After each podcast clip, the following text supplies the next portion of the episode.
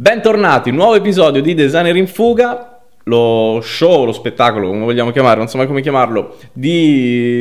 su YouTube, quindi canale YouTube di designer italiani che vivono e lavorano all'estero. Oggi non abbiamo un designer, ma abbiamo qualcuno che lavora con i designer, perché abbiamo Claudia Medri, Product Design Recruiter a Berlino. Quindi il tuo lavoro è fare la recruiter dei designer. E oggi andiamo a scrivere la storia di questo canale, andiamo a creare questa come dire, guida per essere pronti ad affrontare un uh, colloquio all'estero. Ciao Claudia. La prima volta in esclusiva. Ciao, Ciao Claudia. Sei pronta Ciao, a questo? Fabrizio. Sei pronta a questo? Sono pronta. A questo compito? Prima di tutto però, beh, chi sei? Uh, ciao, sono Claudia, uh, sono una product design recruiter, vivo a Berlino da uh, 5 anni. Prima di trasferirmi a Berlino ho studiato giurisprudenza a Bologna e lavorato a Bologna un anno sempre nel mondo del recruitment in tech e una volta che mi sono trasferita a Berlino ho appunto iniziato ad esplorare il mondo del product design insieme a Zalando in cui sono stata per quasi eh, il mio intero periodo lavorativo, quattro anni e mezzo, e attualmente eh, lavoro per Doctolib, una e-health company qui a Berlino come design, product design recruiter. Vado diretto al punto perché secondo me questa è una puntata che sarà molto lunga, ma con tante informazioni, con tante cose che io me le sono segnate e sono un bel po' di domande. Vai. Quanto è importante avere un profilo LinkedIn e quanto è importante averlo fatto bene, diciamo? E poi se tu hai dei suggerimenti per saltare un po' all'occhio dei recruiter, cioè come fare per... Avere un profilo, avere un profilo LinkedIn è importantissimo, eh, nel mondo di oggi eh, LinkedIn rimpiazza il tradizionale CV ed è il posto dove qualsiasi recruiter o le persone che all'interno della compagnia cercano designers per il proprio team, che si chiamano sourcers, di solito cercano designers e se di solito non sei su LinkedIn significa che non esisti e non ti troveranno mai. Uh, un buon modo per uh, saltare all'occhio è avere un profilo ordinato uh, con uh, un buon storytelling delle esperienze che si sono accumulate, quindi il nome della compagnia, il logo della compagnia e volendo una breve descrizione di quello che si è fatto, veramente breve perché ovviamente se ne guardano centinaia al giorno e non c'è il tempo di andare nel dettaglio. Ok, beh, Adesso hai appena detto uh, se non hai LinkedIn uh, non hai visibilità, ma adesso magari parafraso un po'. Mi chiedo, ma la presenza sugli altri social quanto è importante? Cosa bisognerebbe evitare? Uh, e se magari li guardate oppure no, se magari fate riferimento sulla LinkedIn o... Quando parli di altri social ti riferisci a Instagram, a Facebook? Sì, per esempio, sì. Per esempio in design a volte facciamo riferimento a Instagram accounts quando cerchiamo qualcuno che sia forte sulla parte di visual design, quindi in quel caso lì avere un Instagram account professionale potrebbe aiutare perché tante volte su internet non si trova il eh, lavoro dei designers, quindi attraverso l'Instagram account si può vedere la visual part. Eh, per quanto riguarda Facebook, eh, no, non ci guardiamo, eh, quello che ci interessa è l'esperienza e non la vita privata delle persone. Ci sta però che a un certo punto eh, una persona viene selezionata, può piacere, può non piacere, sei un po' indeciso, oppure semplicemente dici possiamo proseguire con lui, vabbè, ma diamo un'occhiata a cosa scrive su Facebook, diamo un'occhiata a cosa posta su Instagram. Può influire un po' nella se- se- decisione? No, assolutamente no. Non, eh, non si va a guardare quello che la persona fa nella vita privata, eh, non deve avere nessun tipo di influenza nel recruitment process se la persona viene assunta è per la professionalità e a meno che ovviamente non ci sia qualcosa di gigantesco eh, che no, sia in rete, che getti cattiva luce su questa persona, per esempio, non lo so, magari una brutta review su come ha lavorato in passato con la compagnia precedente o cose così, sono cose che assolutamente ignoriamo e diamo alla persona la possibilità di provare la propria professionalità durante il recruitment process. Meno male, ottimo, questo ci salva. Stavo, stavo già chiudendo tutto io. Vabbè, no, non credo che abbiamo grandi red flag. Adesso poi invitiamo no, tutti no, a no, googlare Fabrizio Ponselletti su Google e vedere cosa viene fuori. No, no, no, no, no, stavo scherzando, era la battuta per lo show. e...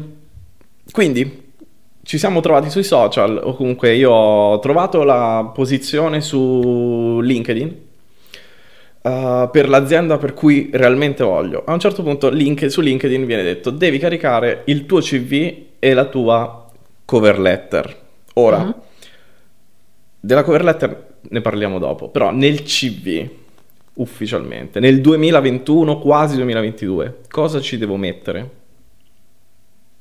Allora, nel CV ci devi mettere la tua esperienza Col tuo CV ti vuoi far conoscere e raccontare una storia di quello che, dell'esperienza che hai accumulato nei precedenti anni che pensi possa essere rilevante per la compagnia a cui ti stai applicando.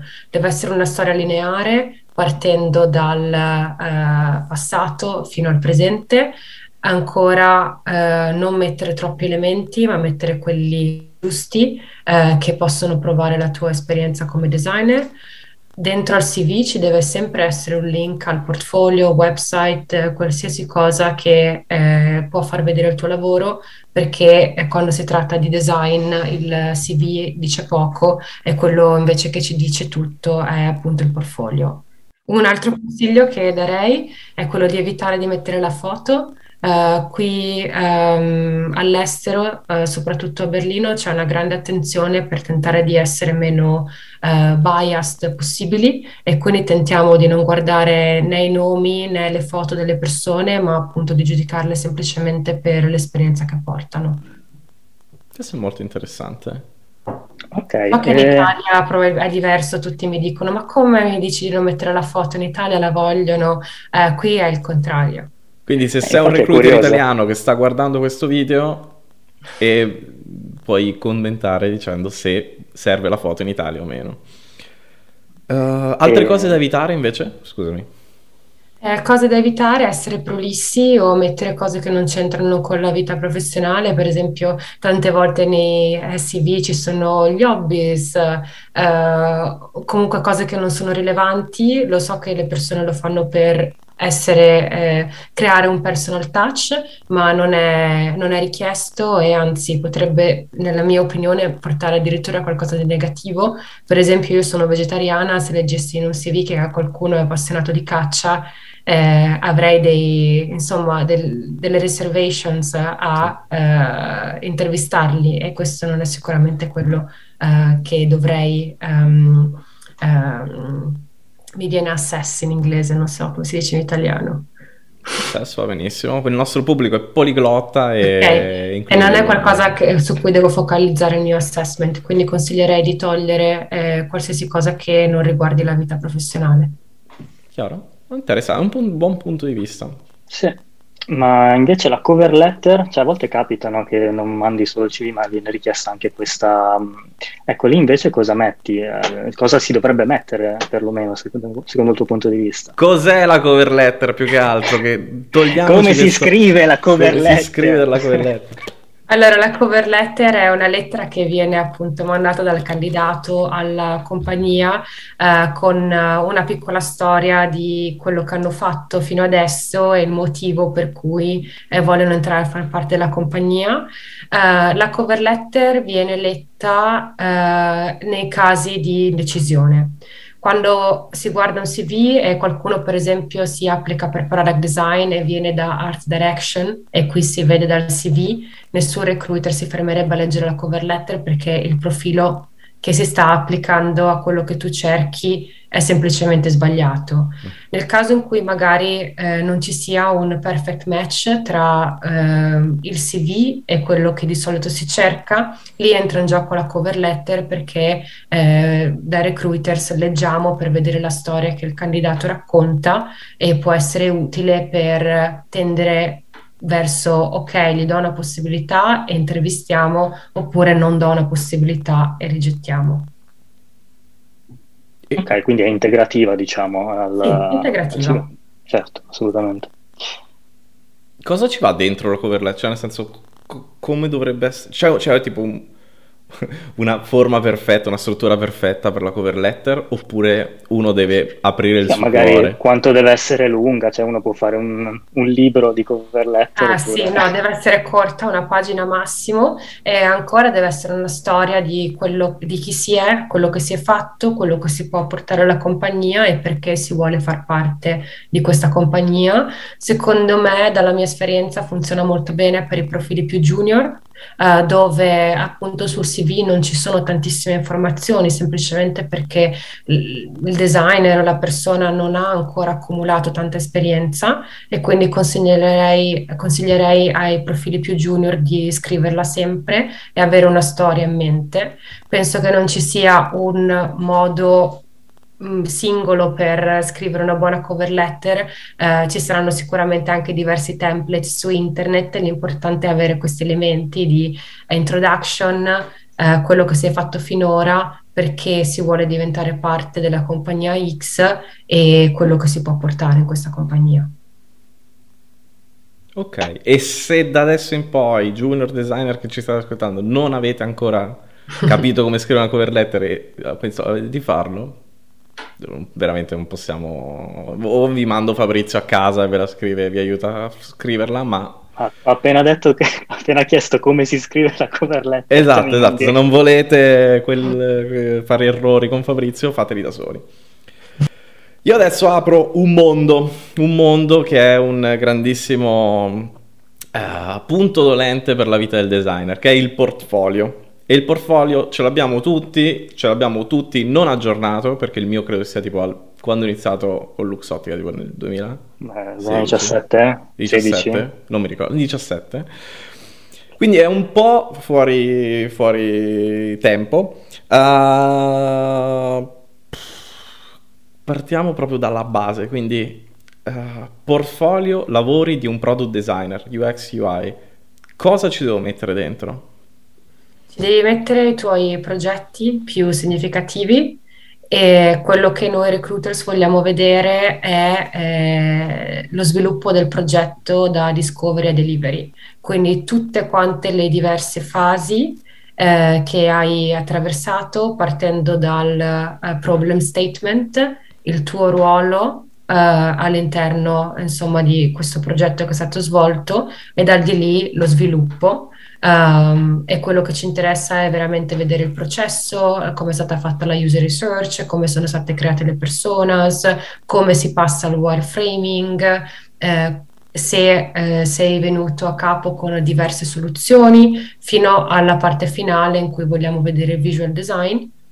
È molto importante che i progetti siano dettagliati, e lo so che la maggior parte dei portfolios non sono aggiornati, eh, ma sarebbe molto importante nel momento in cui si, appunto, ci si applica, magari se il portfolio non è aggiornato, mandare il portfolio più un case study recente, così che appunto il recruiter può vedere anche come si è sviluppato il lavoro più recente e dare una possibilità in più.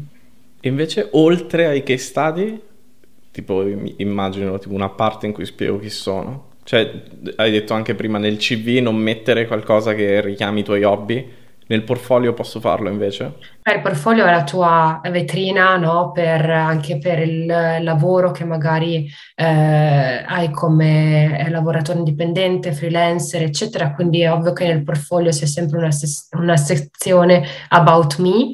Eh, ad essere completamente sincera, non guardiamo mai quelle sessioni perché abbiamo già il CV, la cover letter. Quando apriamo il portfolio, quello che vogliamo vedere è il lavoro. Quindi consiglierei di tenere ovviamente la sessione About Me quando parli di te e, e lasci i tuoi contatti, però quello magari eh, sì, non è quello su cui ci concentriamo sicuramente. Sì, può essere una paginetta quindi che metti dentro come integrazione al portfolio, ma non una sezione intera, perché hai già detto, dici nel CV. Quindi. Oppure a volte il portfolio è fatto molto bene, ha questa eh, appunto eh, sezione in più e non c'è nemmeno bisogno di eh, guardare il CV che è stato no, mandato, quindi guardi direttamente il portfolio perché è più comodo. L'importante è che insomma eh, su che quando guardi qualcosa riesci a capire eh, l'esperienza del, del designer. Certo. E, prima hai detto inseriamo i progetti più significativi, e, um, però secondo te, non so, 4-5 progetti sono sufficienti a farti un'idea del, di come ragiona sì, un designer? Assolutamente, anzi di solito guardo due progetti, eh, quando sono indecisa ne guardo magari tre, ma non ne guardo mai più di tre, quindi direi veramente eh, quelli più significativi di sceglierne quattro.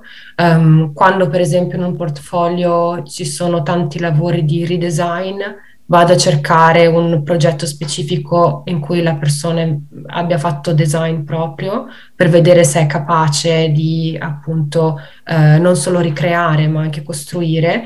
Quindi eh, quello che consiglio è di mettere magari una varietà e soprattutto magari quando si cercano dei, um, dei designers che sappiano lavorare su dei temi un pochino più complessi, si va a guardare se magari hanno lavorato su dei progetti di B2B, per esempio, se si cerca qualcuno con questa specifica um, caratteristica, eh, sarebbe importante trovare il B2B project sul, uh, sul, portfolio, quindi io consiglierei 4-5 progetti al massimo, sapendo che il recruiter non li guarderà mai tutti, nemmeno il design team li guarderà mai tutti, ma uh, ne aprirà un paio a seconda di quello che stiamo cercando. Quindi immagino che dal lato del designer uh, sia importante, che ne so, io sto mandando il portfolio per una, un'azienda che fa, dicete, B2B, allora io come designer metto dentro progetti, cioè posso scegliere quali progetti mettere dentro, come... quindi magari in un, in un momento in cui sto, sto, sto cercando lavoro in vari, in vari, cioè in vari campi B2B o, o altro, posso pensare anche di avere un portfolio per il B2B, un portfolio per, uh, per altro, in modo che... Anche, sì, certo. Sì, è solo molto più faticoso per noi alla fine. Quello che ho sempre detto quando magari vedo delle applications e mi piace il CV, però non c'è il portfolio, quello che dico sempre è non posso considerare la tua candidatura senza un portfolio, ma se non ce l'hai mi basta, no, mi basta un case study o due case study, devo veramente vedere la qualità del, del lavoro. E, e soprattutto quando magari si um, cercano le persone su LinkedIn che non stanno cercando un lavoro, questa cosa è molto comune e magari prendono una settimana di tempo, a volte anche due, per appunto creare dei, un paio di case studies per far vedere come lavorano. Questo è enough per, per insomma essere considerati. Abbiamo detto lunghezza portfolio e invece lunghezza case study? C'è un limite per dire non andare oltre. Non lo so, non, non riesco neanche a immaginarmelo. C'è un, tipo un limite di, di mm. lunghezza di un case study? No, Quanto direi c'è un limite di cortezza perché a volte apri eh, appunto i progetti e c'è solo, ci sono solo delle immagini, degli screenshots okay. oppure c'è problema, processo, soluzione in così tanto e questo è esattamente quello che rigettiamo perché non ci dice niente su come appunto un designer lavora. Quindi direi se si vuole mettere di tutto e di più su come è andato il processo, ovviamente ci, ci, soffermiamo molto anche su quello che è stato scritto perché appunto il progetto è una storia, quindi si guarda anche come eh, avviene lo storytelling, il passaggio da una eh, fase all'altra. Direi che non c'è mai un portfolio che è troppo lungo, anzi se un progetto è abbastanza lungo e ha tutte le cose che ci devono essere, non vado nemmeno al secondo, ma voglio immediatamente avanzare il candidato per parlare. È interessante, ma eh, magari facendo un esempio, adesso sto pensando uh, come designer, magari mi metto a descrivere tutta la parte di user research che ho fatto, no? prima di avviare la, la, parte vera e propria di, eh, di progettazione. E nella user research ci so, sono uscite delle cose positive, dalla quale poi prendo esempio per, uh, cioè prendo spunto, scusami, per andare a progettare delle cose negative che dicono ok, questa è la direzione sbagliata. Io potrei fare una descrizione proprio così analitica della user research eh, dicendo tutto quello che è andato bene, tutto quello che è andato storto, o magari è più rilevante, magari in questo caso, fare uh, una descrizione di tutto quello che è propedeutico al progetto. È la seconda. Ecco, quindi evitare di essere troppo prolissi, comunque la chiave, basta che si arriva a mh, mm, descrivere bene che quello, che quello che poi è funzionale per il progetto. Esattamente, sì. Ok. il portfolio in che formato deve essere? Quindi sono un, un, designer che deve crearsi un portfolio. Come lo faccio? Mi faccio il PDF, mi faccio il sito internet, mi faccio, non lo so, altri? Fabri, aiuto? Il Figma, Io adesso il, si il fa Figma, anche il esatto. Figma animato, esatto. Allora, la risposta in realtà è che non c'è una, una cosa migliore dell'altra, è veramente il contenuto quello che viene valutato. Uh, quindi a me come recruiter, ok, se qualcuno fa il portfolio in Figma, so che, usate, so che usano Figma e anche noi lo usiamo, quindi magari è un plus, ma è qualcosa che se il contenuto del portfolio è good enough, si può anche chiedere durante l'interview.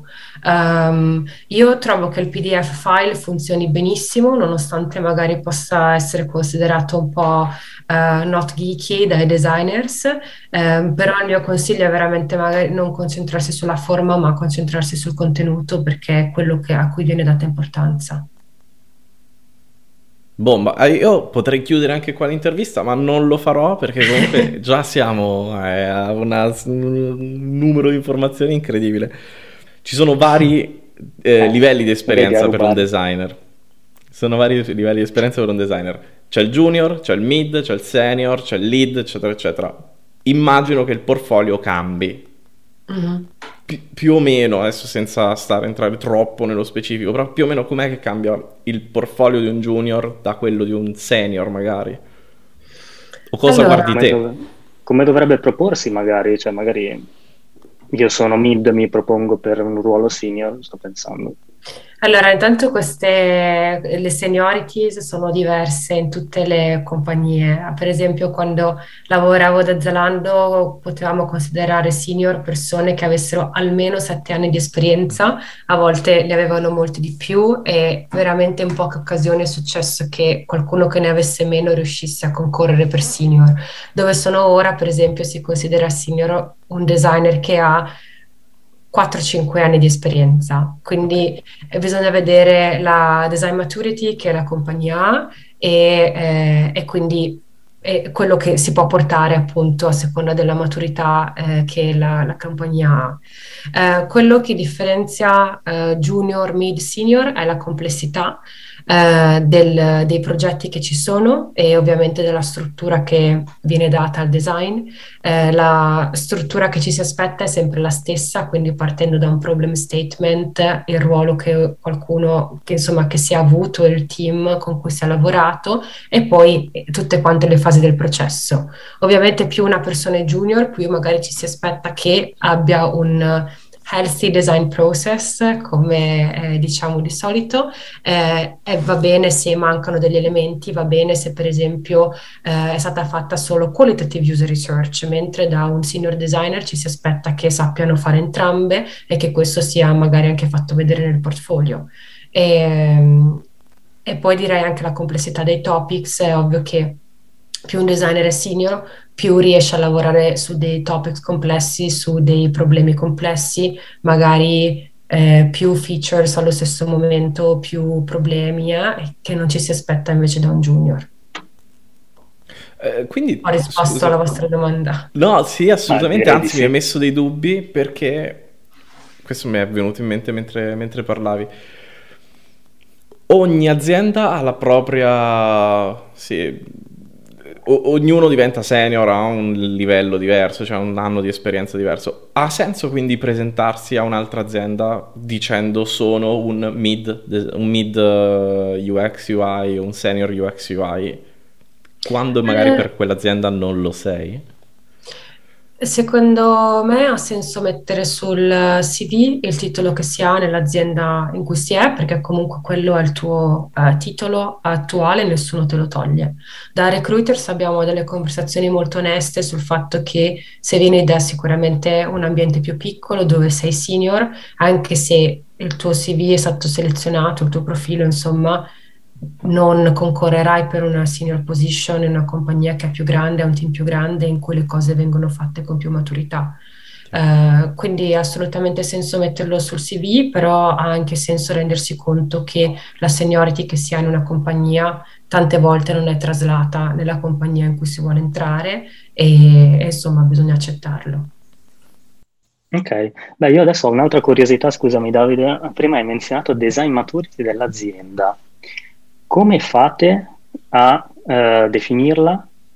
Beh, si parla di design maturity quando si ha un ambiente in cui eh, non bisogna, di solito si dice no, non bisogna eh, fight for design, che la- l'azienda capisce eh, l'importanza che il design ha. Era qualcosa che vivevo, respiravo sicuramente ogni giorno eh, quando facevo parte di Zalando, dove c'è una massive design culture, eh, e appunto la maturità viene anche dalla cultura, dalla design cultura che c'è e eh, appunto la maturità di processi che ci sono, eccetera.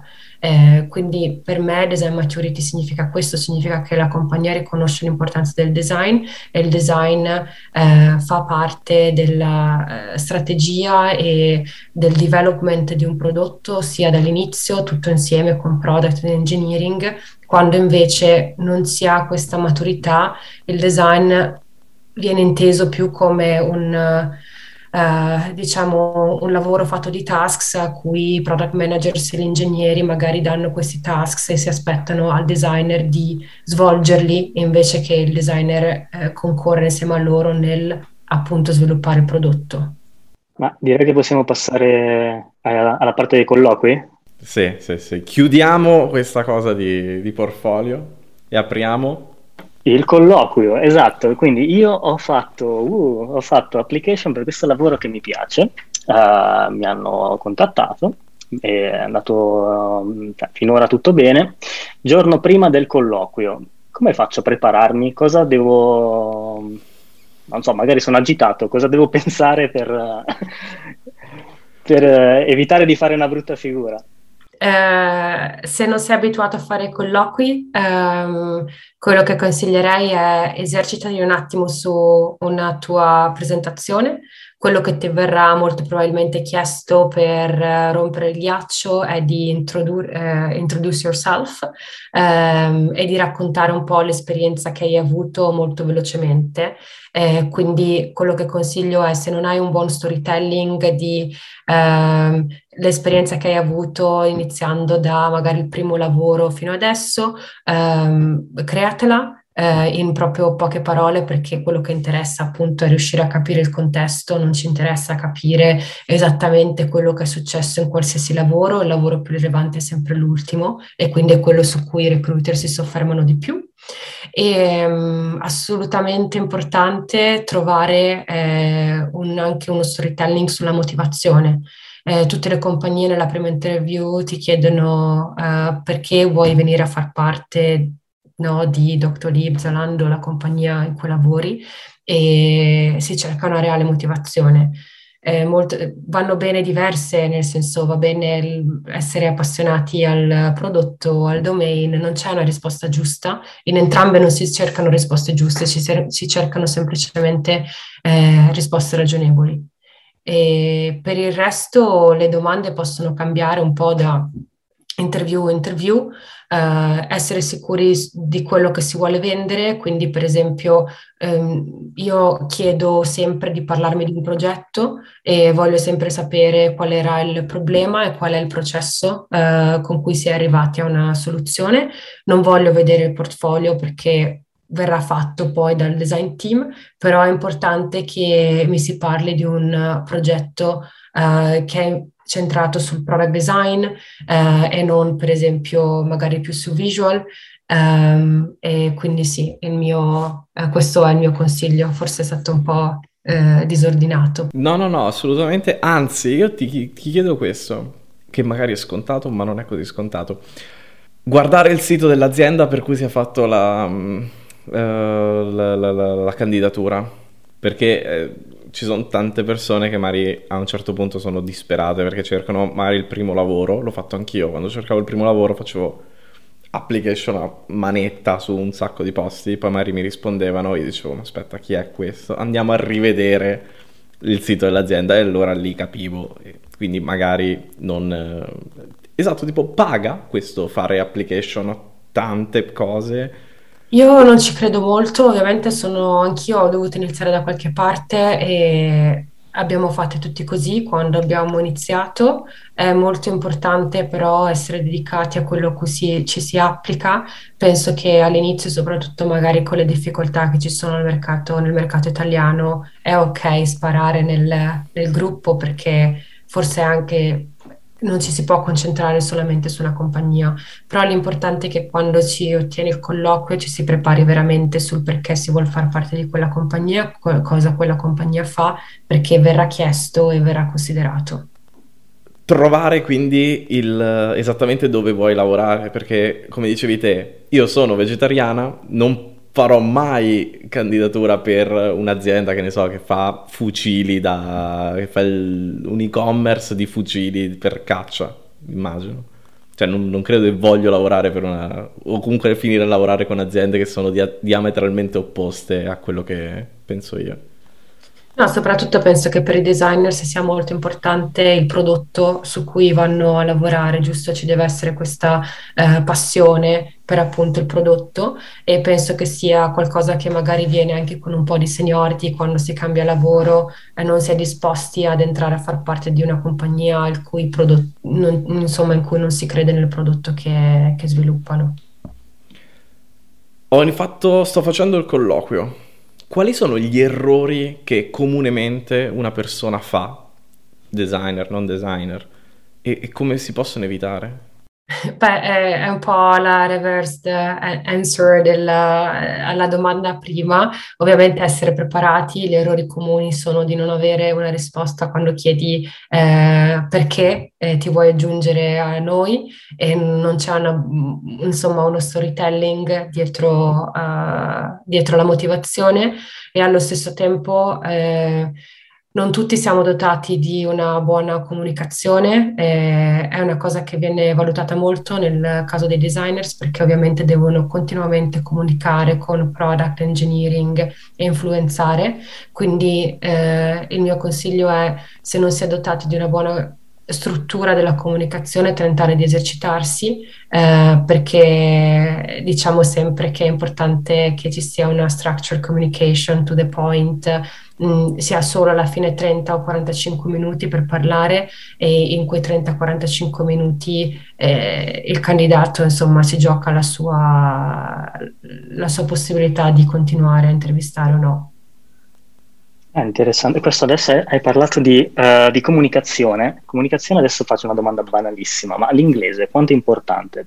Per esempio, hai trovato una risorsa che è bravissima, nel suo lavoro è bravissima, però magari pecca un po' nella parte di parlato in inglese. È una cosa che potete considerare di mh, mm, prendere allo stesso e dire magari l'inglese, la, la lingua si impara poi o è importante che dal day one arrivi che sia tipo MacBook Pro lo apri, è pronto al lavoro? Allora, eh, lavoriamo comunque in un global world, quindi tutti parlano inglese, ma eh, quasi nessuno è native.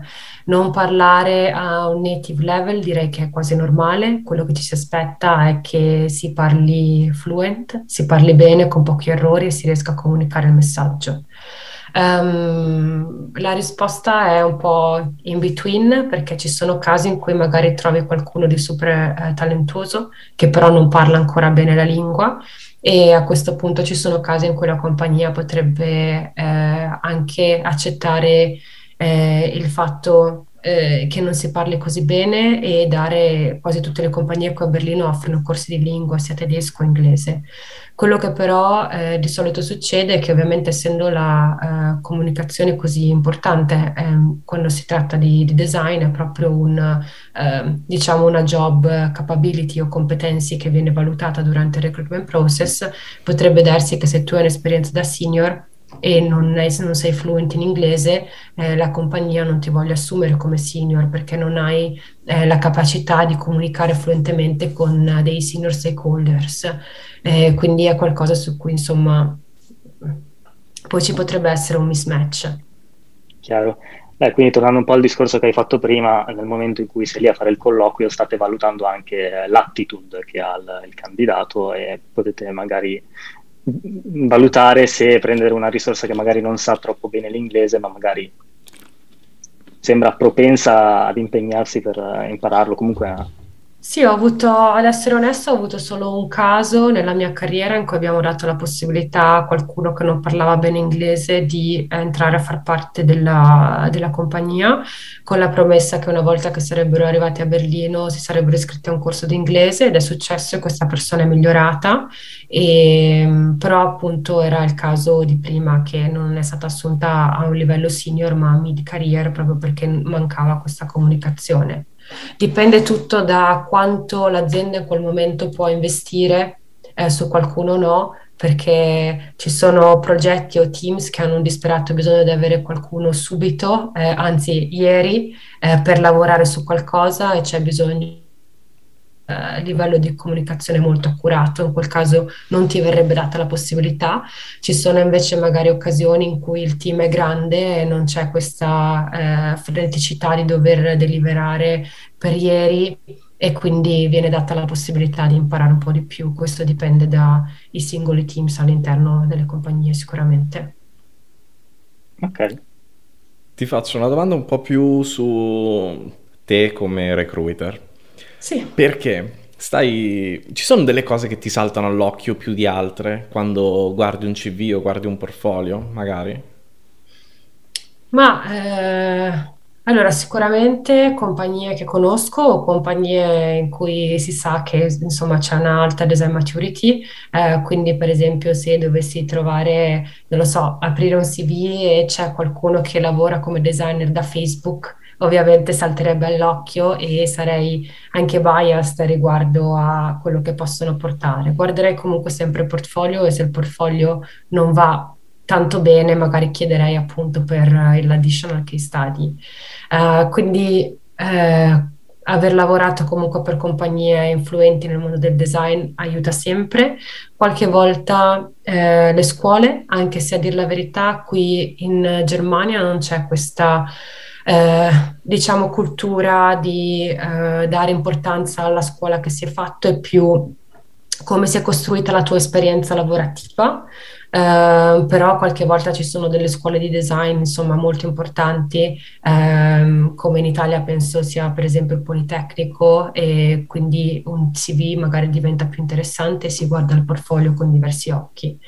Uh, diciamo che i CV sono di solito molto disordinati eh, quello che mi aspetterei da un designer è di avere un CV molto semplice, con una buona visual design, no? che renda semplice al recruiter leggerlo e non succede spessissimo, quindi quando arriva questo CV sicuramente salta all'occhio e, e a parte questo sì, salta all'occhio un, comunque un CV che ha una buona anche cronologia sicuramente delle esperienze che si hanno avuto senza andare troppo nei dettagli.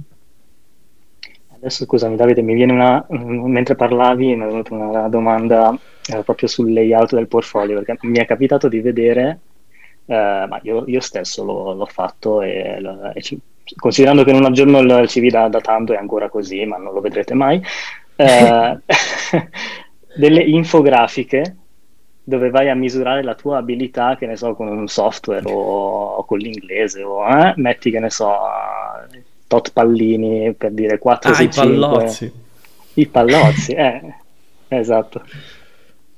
Cioè tipo Sketch questo... oppure Figma, 4 pallozzini su 5, Esper- che segna l'esperienza, vero? Questo? Eh sì, sì, sì, quella cosa lì mi chiedo uh, quanto può, cioè cosa comunica, cioè comunica effettivamente qualcosa o tanto. No, io direi di no, eh, sinceramente puoi anche semplicemente scrivere sotto, non lo so, sto lavorando, lu, senior product designer at Luxottica, lavoriamo in Figma, lo leggo, non c'è bisogno di mettere eh, no, i pallotti. Eh, quanto lavoro su Figma e quanto lavoro, sì, sì. Sì, esatto, cioè tanto Mm, poi una cosa che si dice anche, mm, secondo me giustamente, è che eh, imparare a lavorare sui tools eh, imparano tutti, no? Quindi non è che se non usi Figma eh, vieni scartato automaticamente, appunto se c'è il contenuto e un buon design process e tutto quello che serve, il tool eh, si fa presto a insegnare come viene usato, quindi